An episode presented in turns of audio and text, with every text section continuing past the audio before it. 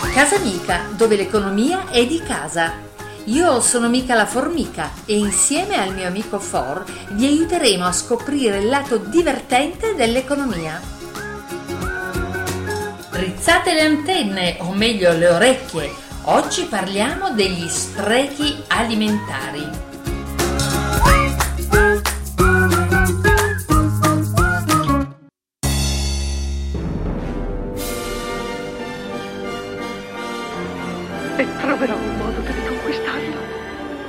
Dopotutto, domani è un altro giorno. Ehi mica, quanto manca alla fine del film? Poco, perché? Dobbiamo fare la spesa. Per tutti i coleotteri, hai ragione. Metto in pausa. Finisci pure. E poi andiamo, non c'è fretta. Ok, ma prima facciamo la lista della spesa. Che noia. Ci risiamo. For, lo sai che è importante scegliere prima cosa comprare, altrimenti andiamo al supermercato senza criterio e acquistiamo prodotti che poi non utilizziamo. Ma io ce l'ho un criterio. Compro solo cose sane. Fai bene, ma non basta. Ah no? Eh no, è meglio sapere prima quanto dovrà durare la spesa. Pochi giorni, una settimana, dieci giorni? E avere un'idea dei piatti da cucinare in quel periodo di tempo. Non ricordi che da piccoli al momento della spesa ci veniva chiesto cosa volessimo mangiare? Magari. A casa mia si mangiava quello che passava al convento, senza che venissimo interpellati. Capisco.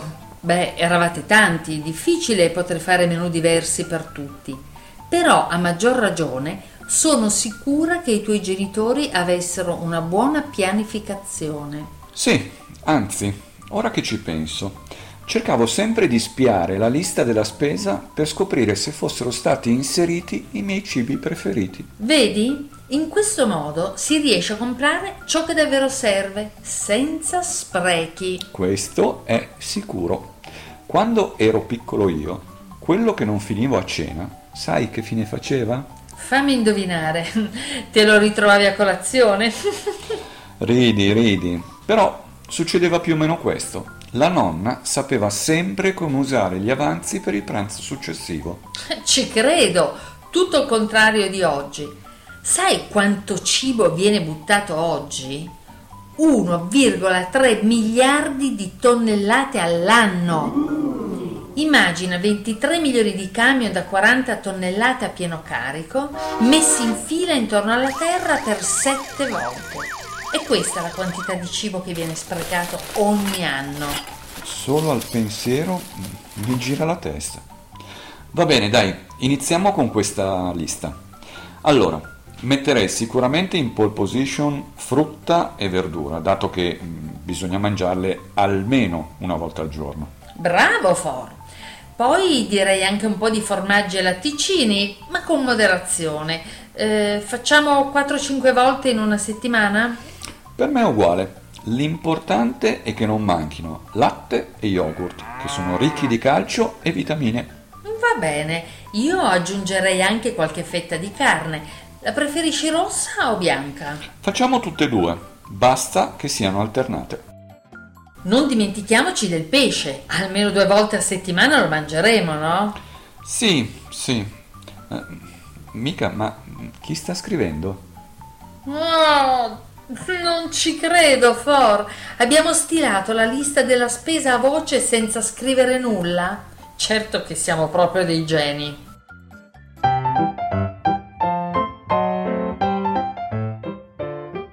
Ok, aggiungiamo due confezioni di pasta, un filone di pane anche. Eh, mi sembra che ci sia tutto. Quanto cibo fresco c'è da comprare? Almeno metà della spesa. Mm, allora è il caso di portare la borsa a frigo, se no, mentre siamo lì e durante il tragitto si rovina. Sei sicura? Immagina di avere una scacchiera bellissima, fatta di un legno pregiato, il top di gamma.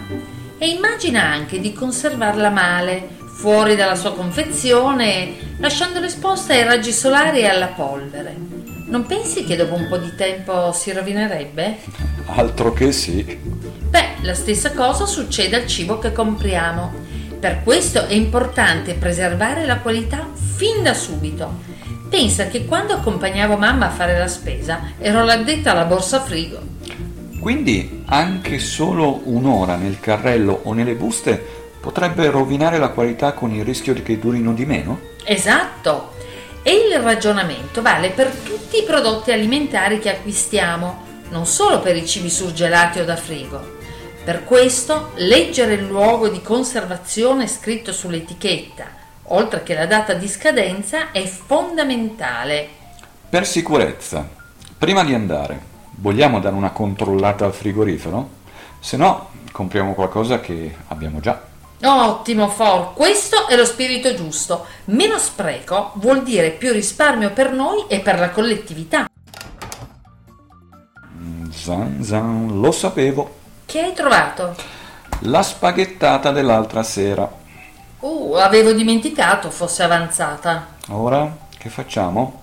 Abbiamo parlato di spreco e buttiamo via gli spaghetti? Buttarli? Ma For, pensaci un attimo. Il cibo che avanza, a meno che non sia andato male, non si butta, semmai fa un altro turno. Un po' come se mettessi in stand-by la tua partita alla PlayStation e tornassi il giorno dopo a giocare più carico di prima. Prospettiva interessante. Quindi li possiamo riutilizzare ma in un altro modo. Che ne dici di una frittata di pasta? Proprio come faceva mia nonna. Ho già l'acquolina. Se non fosse che dobbiamo andare a fare la spesa, mm, accenderei i fornelli.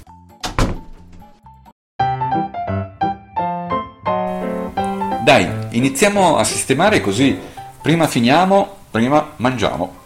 Mi raccomando con i prodotti nella credenza. Spostiamo in avanti quelli che scadono prima, così li vediamo subito.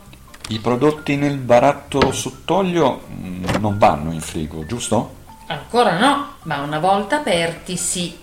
Vogliamo aprirne uno stasera? No, no, stasera si riciclano gli avanzi. Anzi, dovrei avere da qualche parte il vecchio quaderno delle ricette di mia nonna. Ok, allora mentre tu lo cerchi, io metto tutto il contenuto della borsa termica in frigo, così rimane aperto solo una volta. Eccolo, trovato. Senti qui. Prima che gli americani inventassero la famosa Caesar salad, mia nonna scriveva: Il pollo arrosto di ieri fa i tuoi pranzi più fieri. che presentazione fantasiosa! Lei sì che sapeva come evitare gli sprechi in tavola. Continua. Togli il pollo dal frigo. Se pensi sia troppo freddo, accendi il forno e riscaldalo leggermente. Ma attenzione, usare il forno solo per riscaldare il pollo è cosa poco saggia. Aveva pensato a tutto. E infatti continua così. Mentre rimedi il tuo pranzo, pensa anche alla cena. Ad esempio, se ti è avanzata della mollica di pane, puoi farci delle ottime polpette con una panatura croccante. Ma tornando al pollo, mentre si riscalda quanto basta, vai nell'orto. Eh, vuoi mettere il piacere di poter reperire le materie prime a chilometro zero? Beh, poi cos'altro dice? Raccogli qualche bella foglia di lattuga fresca, lavala bene, asciugala e tagliala. Sarà il comodo letto in cui tuffare i pezzetti di pollo una volta che lo avrai riscaldato e tagliato. Un po' d'olio e un pizzico di sale. Ed è fatta. Che grande! La prossima volta che cuciniamo il pollo ricordiamoci di questa ricetta. Così evitiamo di buttare quello che rimane, il secchio della spazzatura è meno pieno, proteggiamo l'ambiente e inquiniamo di meno. E tutto questo in pochi e semplici gesti. Eh, semplici per noi, ma non per tutti, visto che lo spreco di cibo a livello mondiale è un danno da ben mille miliardi di dollari. Quanto vale Amazon sul mercato, in sostanza?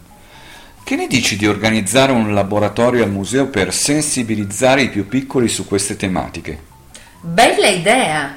Così conoscono i motivi per cui il cibo viene buttato e ragioniamo insieme su quali strategie adottare per ridurre gli sprechi.